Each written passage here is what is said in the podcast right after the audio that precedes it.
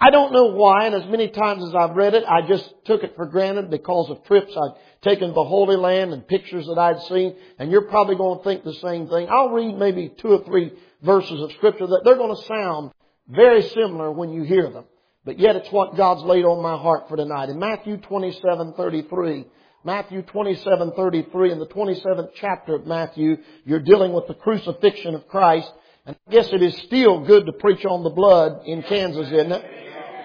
Without the shedding of blood, there is no remission of sin. I preach on the blood a lot because it took the blood to save me. Glory to God.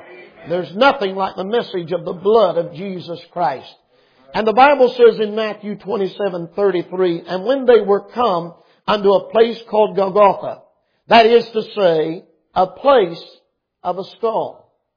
If you'll turn your Bibles over to Mark chapter 15 and verse 22, you're going to see a phrase that is almost the same phrase as what I just read to you, but just verification again.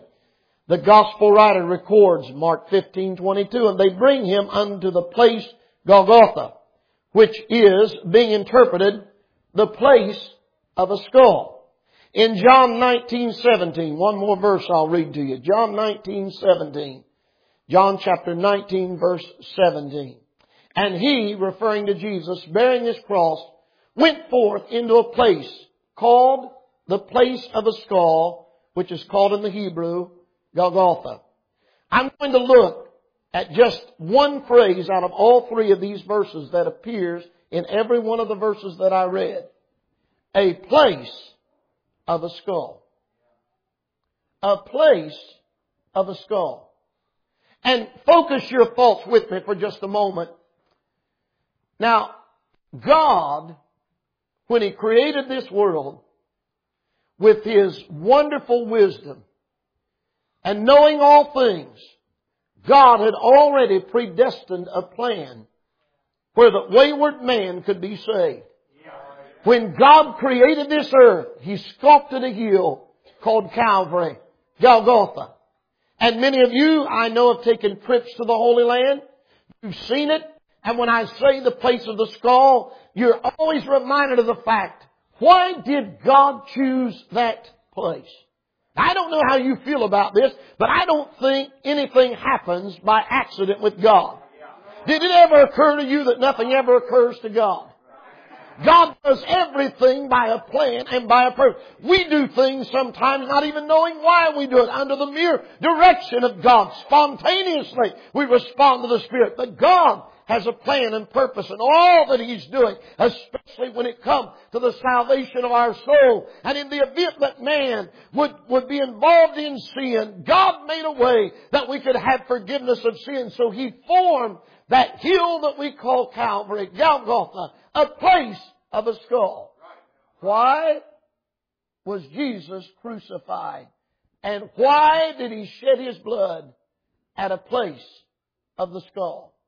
Well, I think the first reason is logical because of creation, the countryside itself. For those of you that's been there, you know now times have changed. Uh, in the earlier years, uh, you, you could actually go and climb a ladder to the top of Calvary, but for many years now, no longer can you go climb that ladder to the top of Golgotha. Now, you stand in a little pavilion area, and as you look across the hillside, there's this hill, and the very appearance of it, you can see the eye sockets, the nose, the mouth. It looks just like a human skull, a hill shaped like a skull.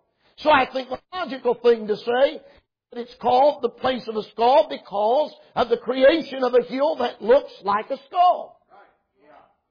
But in 2,000 years, land changes.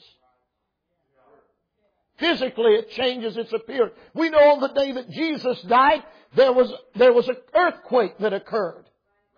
The earth shook when the heavens were darkened, when God could not look upon sin. God who is holy. Don't ever forget you serve a holy God.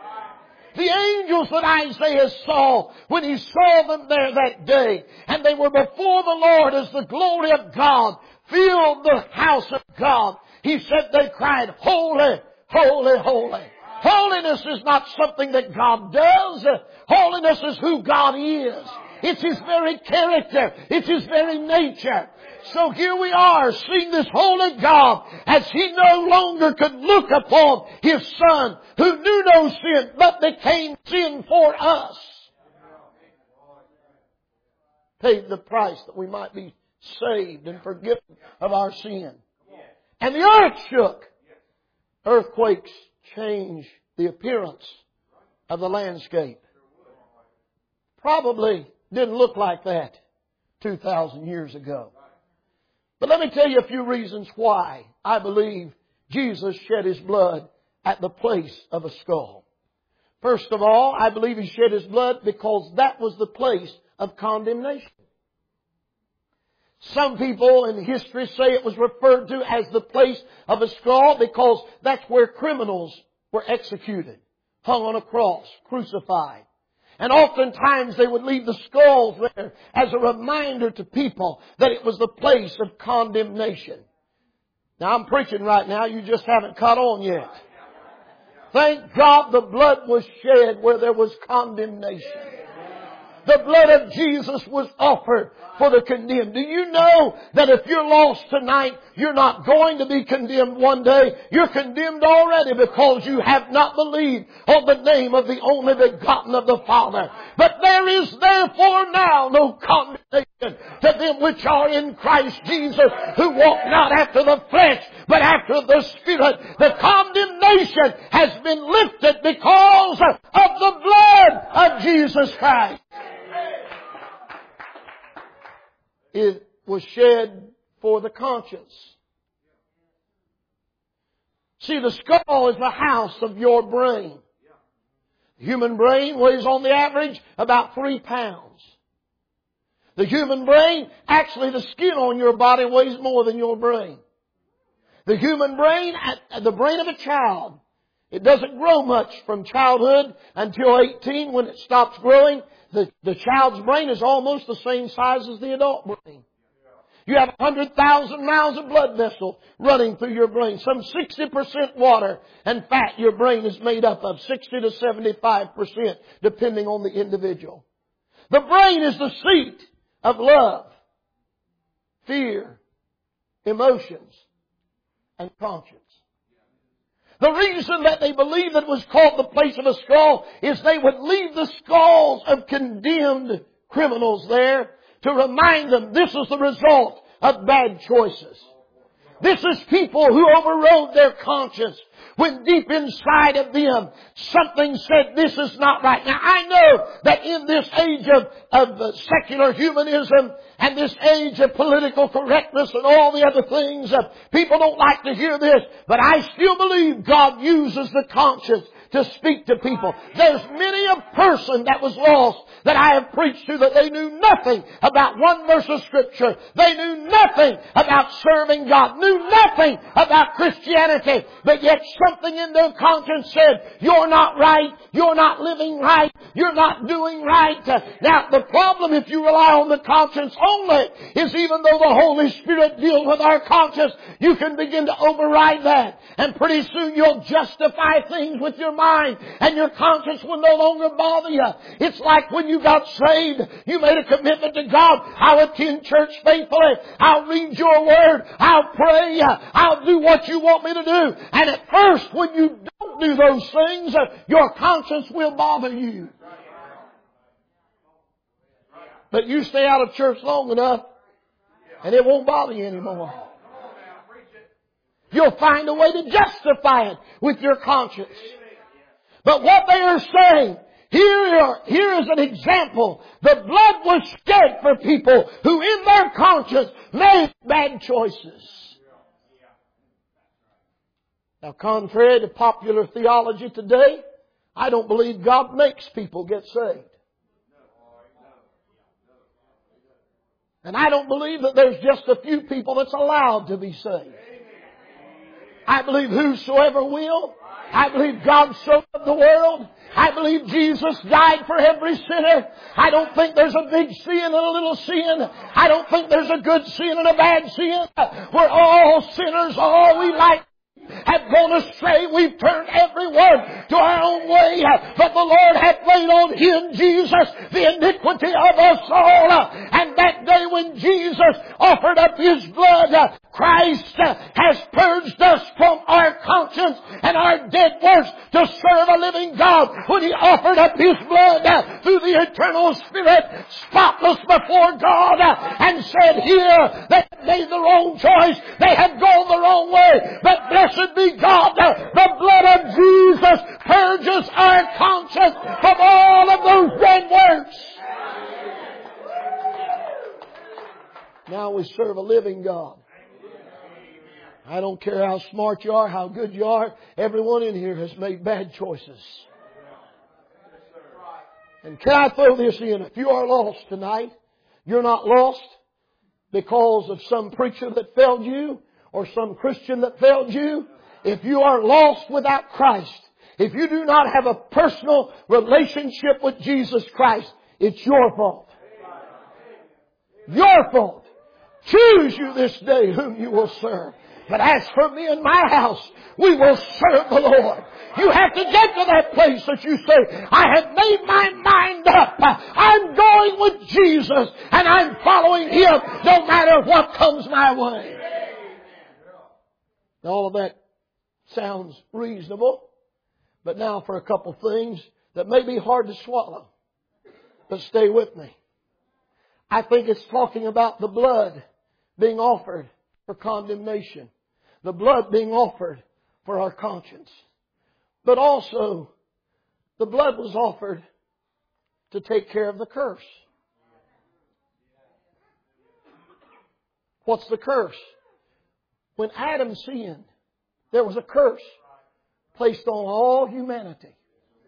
The Lord said, the day thou eatest thereof, thou shalt surely die. He wasn't talking about just physical death, even though physical death came as a result of that. That is something that happens in time. That's a process of time. But instantly, immediately, the day that Adam sinned, humanity was plunged into sin. Now every one of us is shapen in our iniquity. We're conceived in sin. I didn't figure get a lot of amen. And the curse of sin is this. Death. Eternal death. Hell. A lake of fire. That's the result of condemnation. See, it's one thing to say that that person has been accused, but then to be found guilty of it. And at the judgment seat of Christ, that's exactly what will happen to every sinner. They'll hear the words, Depart from me, you worker of iniquity. Terrible condemnation. Terrible curse. Could you imagine what this world would have been like had man not sinned? There'd never been a thorn on a rose. There would never be a funeral home. There would never have been a hospital. There would never be uh, any strife. There would never be a war. There would never be anyone that would say anything that would break the heart of someone else. There would be peace and there would be love and there would be harmony. I don't know what that's like, but I'm going to find out one day. Because the curse will be lifted. Glory be to God. John said there was no curse in the city. The curse. Why do you say it's the curse? Well, few people I know, uh, I find out more and more that really have studied on this. The Jews have, have a strong tradition. The Orthodox Jews. See, when Noah built the ark, not only did he take the animals that God set on the ark, but the Jews believed that when he built the ark, he also took the bones of Adam on the ark. And when the ark rested, the Jews teach that Shem and Melchizedek was led by an angel to the ark where it was resting, and they took the bones of Adam and brought it back to, brought those bones back to Jerusalem. And they buried the bones at a skull-shaped hill that an angel led them to and told them this is the center of the earth. To this day there is a chapel underneath Golgotha. The chapel is called the Chapel of Adam.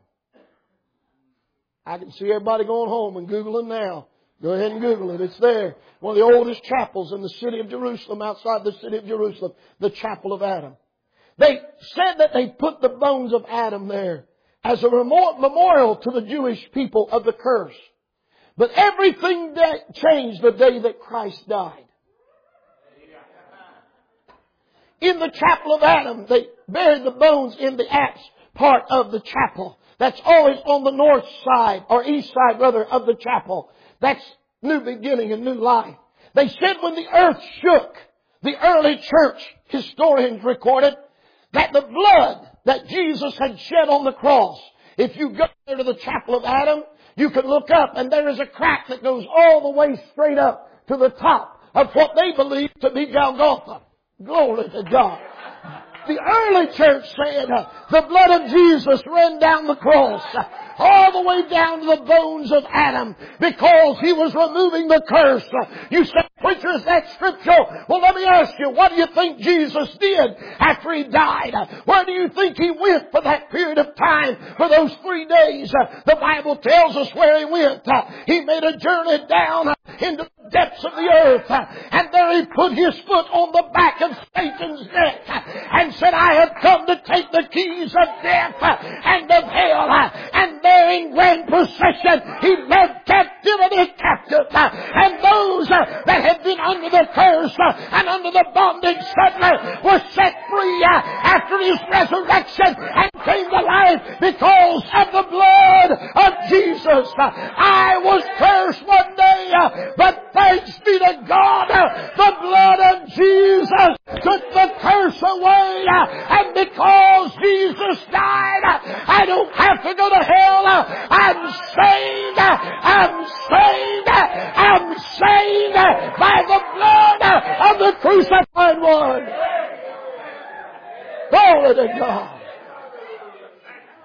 Glory to God. I ought to take a five minute recess and shout it out. Thank God for the blood.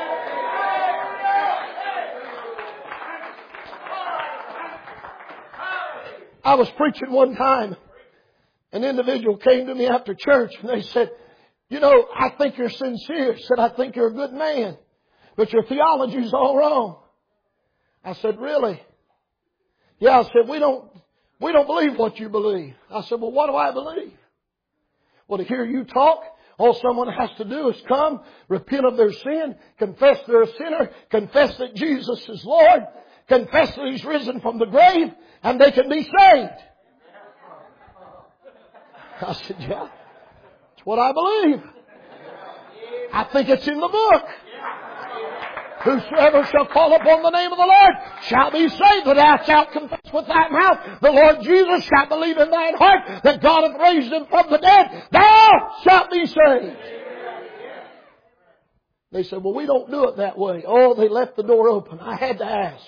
I said, what do you do in your church? And they said, well, in our church, we never know when we're going to have service. Said when the Spirit of the Lord moves, the preachers, and the elders will call a time of service and said when they call for the service, they let everybody in the community know we're going to have a tub service. And they bring out a great big tub, fill it full of water. And they all gather around that tub. And they start praying and praying. Said sooner or later, said it might be 15 minutes, it might be two hours. Said, but the water will start to move in that tub. Said the first one to jump in that water is cleansed of their sins. They made a terrible mistake. They said, now what do you think about that? If you don't want to know, don't ask me. I said, I'm no Greek scholar, but I've got a Greek word for that. Baloney. Nobody's ever been saved by jumping in a wash tub full of water. What can wash away my sin? Nothing but the blood of Jesus. What can make me whole again? Nothing but the blood of Jesus. There is a fountain filled with blood drawn from Emmanuel's veins and sinners plunged beneath that flood lose all their guilty stains.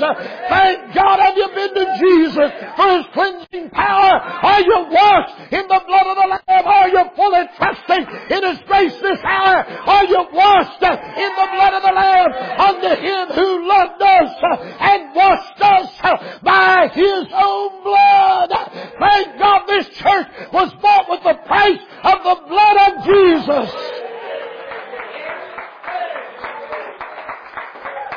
The blood takes care of the curse. Then there's something else. The place of a skull for condemnation, for conscience, for the curse, for the crushing. Genesis chapter 3, you read about it.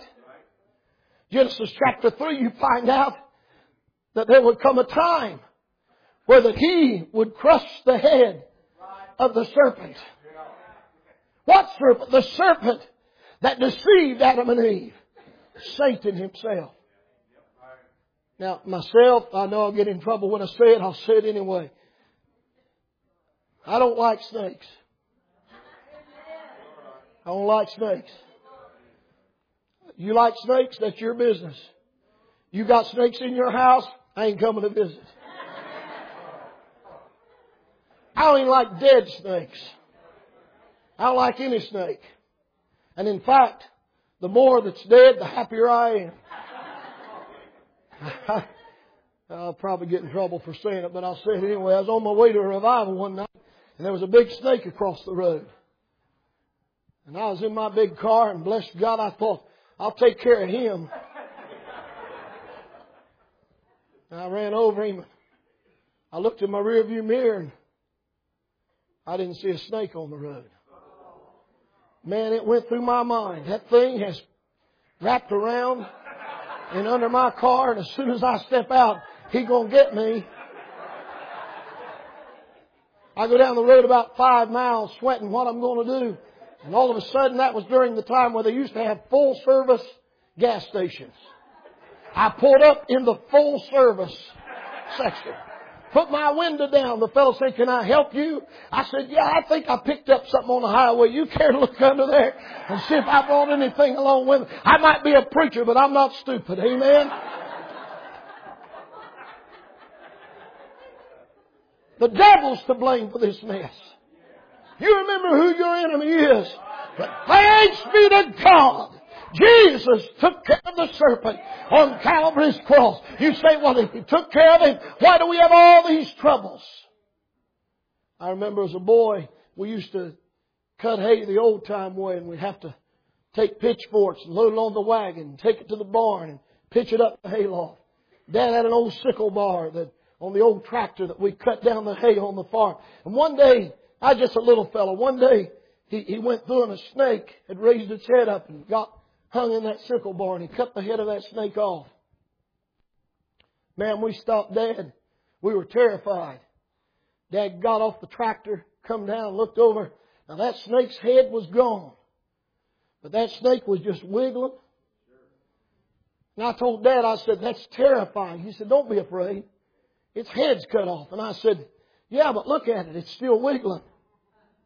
And I thought of all the stories they used to tell me they'd crawl back to their head and try to put it back on. All that kind of silliness.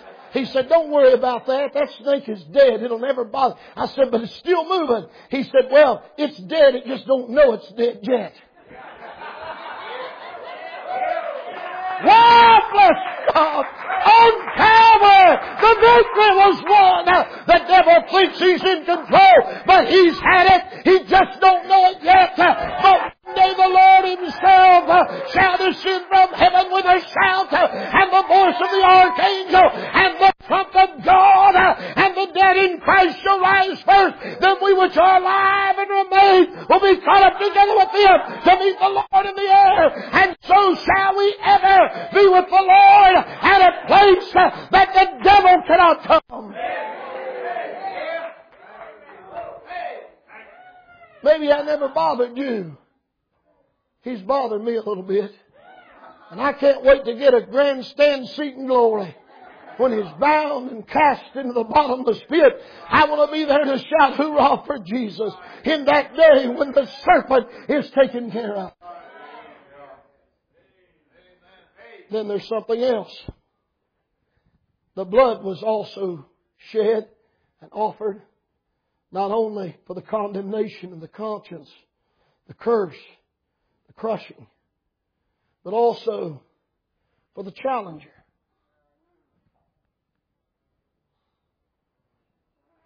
The giant. You know, there's a lot of scholars that seem to think, you remember when David met Goliath? Boy, what a lesson that is. I don't have time to go into all of it. But you know, there's laws of motion that exist. One law of motion says this, that if you are struck in the head, God forbid this happens, but if someone here tonight, you're driving down the highway, you're standing somewhere, and you're to be shot in the head, the direction of the bullet will determine which way your head goes. It's the law of motion. If you're shot in the front, your head's going back. It's the law of motion. And barring something to block you to bounce you back and recoil, you'll go in the direction of the object that hit you. Now you read the Word of God close.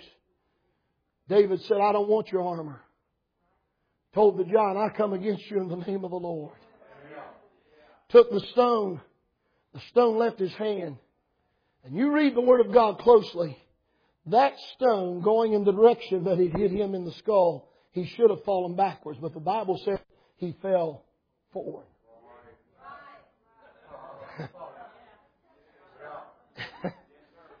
you know why? God had his hand on David's hand. God helped him throw the stone. And before the stone ever left his hand, God was behind the giant to shove him forward. You know what that tells me? God's on both ends of our problems.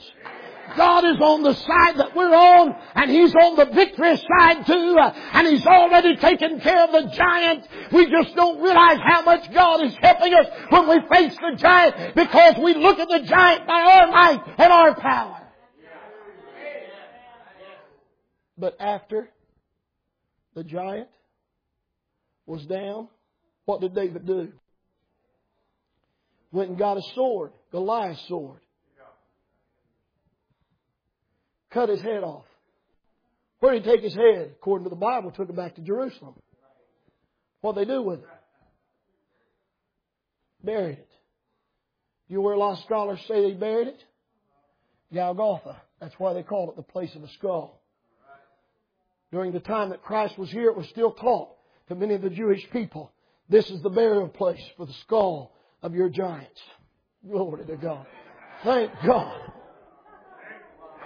There's not a challenge in life that the blood can't take care of. There's not an enemy too big for the blood of Jesus. There's not a burden too heavy for the blood of Jesus. There's not a sickness you have in your body that the blood of Jesus can't take care of and heal. There's not an enemy that you'll face in your life that the blood of Jesus cannot overcome. Thanks be to God which giveth us the victory through our Lord Jesus Christ. He overcomes every battle we face in life. Well, I have a lot of other things to tell you. Let me tell you one more and I'll quit, okay? For any of you that have been to the Holy Land and seen Calvary, you can testify to this.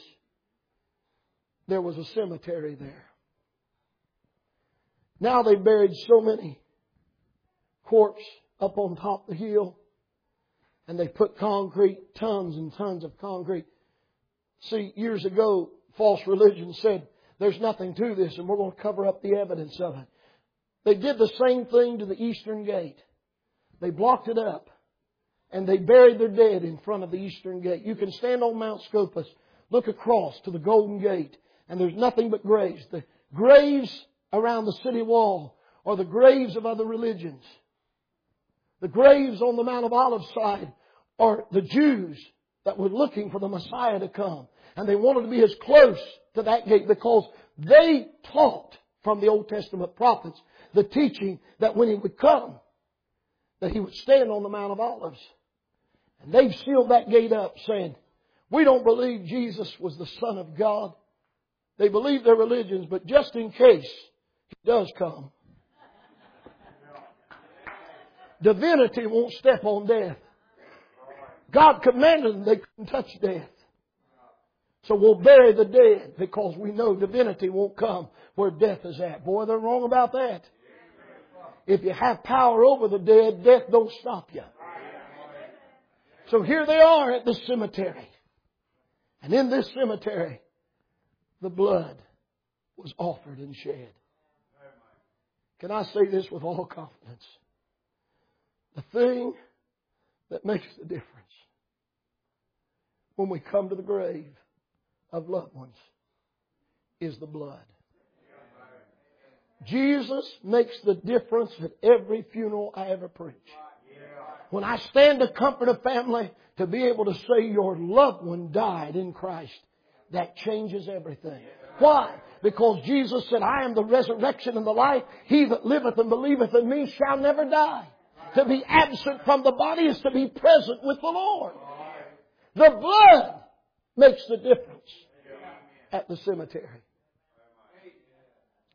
I had a dear pastor friend I preached for for 35 years. Well, 36 years. First year after I started preaching, I went and preached for him there. I, I, I just, I can't tell you how much I loved him. It's been a difficult couple of months. I had three, three great friends, three great preachers. One had been in his church for 38 years. This preacher had been at his church since 1969. He'd built three or four times on the church, and I preached in every church building that he'd built.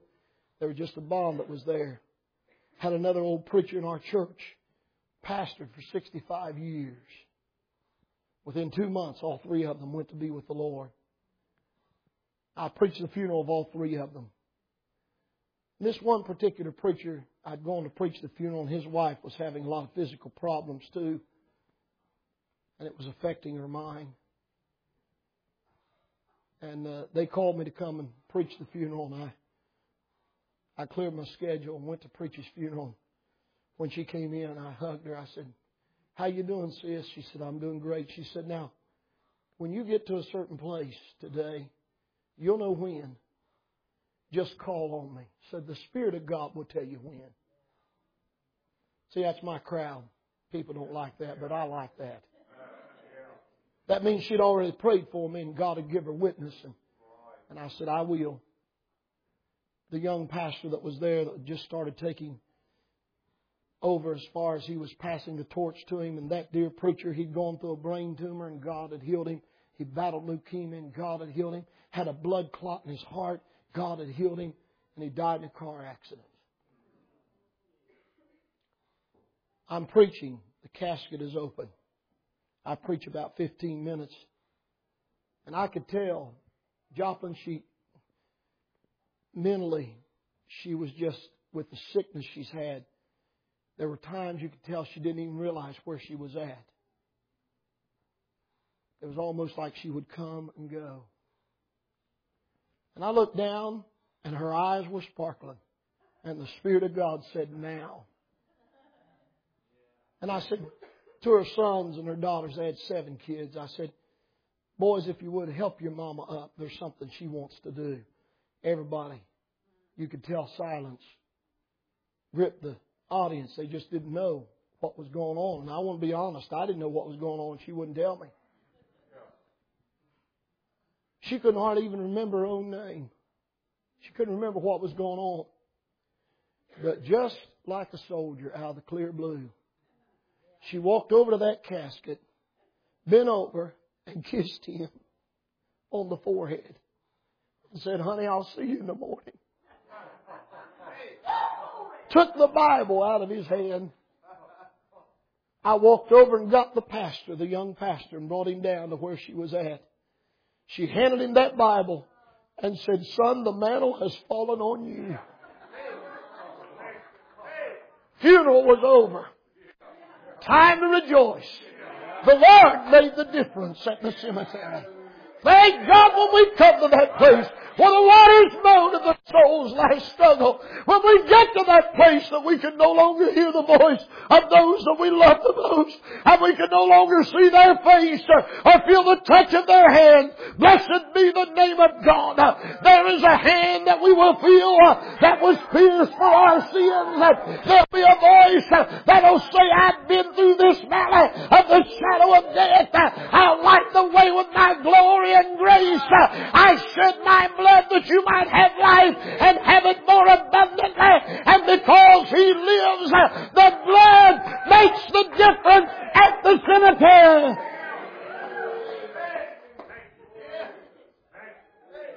You're not going to make it without the blood. Now, if you're here tonight, I didn't mean to preach this song, but it's your fault you acted like you liked it. Let, let me, as I come to a close, y'all come get ready to sing. I'm going to appeal to your reason tonight, if I can, for one minute. Every person here, in your heart and your conscience will automatically tell you if you are, if you're not. Are you ready? Should you die right now, are you ready to meet the Lord? You know. You know the depths of your soul. You know your conscience bears you record if you're saved or not saved. Forgiven or not forgiven. If the blood is there or not. Now, here's what I'm appealing to your reason about. If you don't know Christ as your Savior and you don't have a relationship with Jesus, why not? Do you think you're not going to die? Do you think you're not going to face giants? Do you think that you're not going to face the curse? We're all going to do that. Now, in one moment, they're going to sing, and when they sing, and here's where I appeal to your reason. I'm going to ask you to do what you're going to do one day anyway. I'm going to ask you to come. If you're physically able, I'm going to ask you to kneel at these altars. And God's people will meet you here. But best of all, the Lord will meet you here. And I'm going to ask you to confess that Jesus is Lord. Confess that you've sinned. And let God know how sorry you are for your sin and confess that He's the only one that can take our sin away. Now, can I tell you why that's reasonable? The question is not, will you do that? The question is, when will you do that? You can do it tonight and have peace in your heart and assurance that if you died, you're ready to meet the Lord. Or you can refuse to do it. Leave this world unprepared to meet God. And one day be in a number when every knee shall bow and every tongue shall confess that He is Lord to the glory of God the Father. See, you confessing that, he, that He's Lord doesn't make Him Lord. He's Lord already. You're confessing that you realize that He's Lord. And that He's the only one that can take care of your sin. And if you're here tonight, Christian friend, you're facing challenges, giants. You're dealing with people that are cursed by sin. May I remind you, the blood makes the difference. Make a spiritual trip to the place of a skull and leave knowing the blood takes care of it all. Will you stand together as they sing? And if you need to pray, I invite you, will you come? Will you come? Will you come? Do you know Him as your Savior? Is it well with your soul?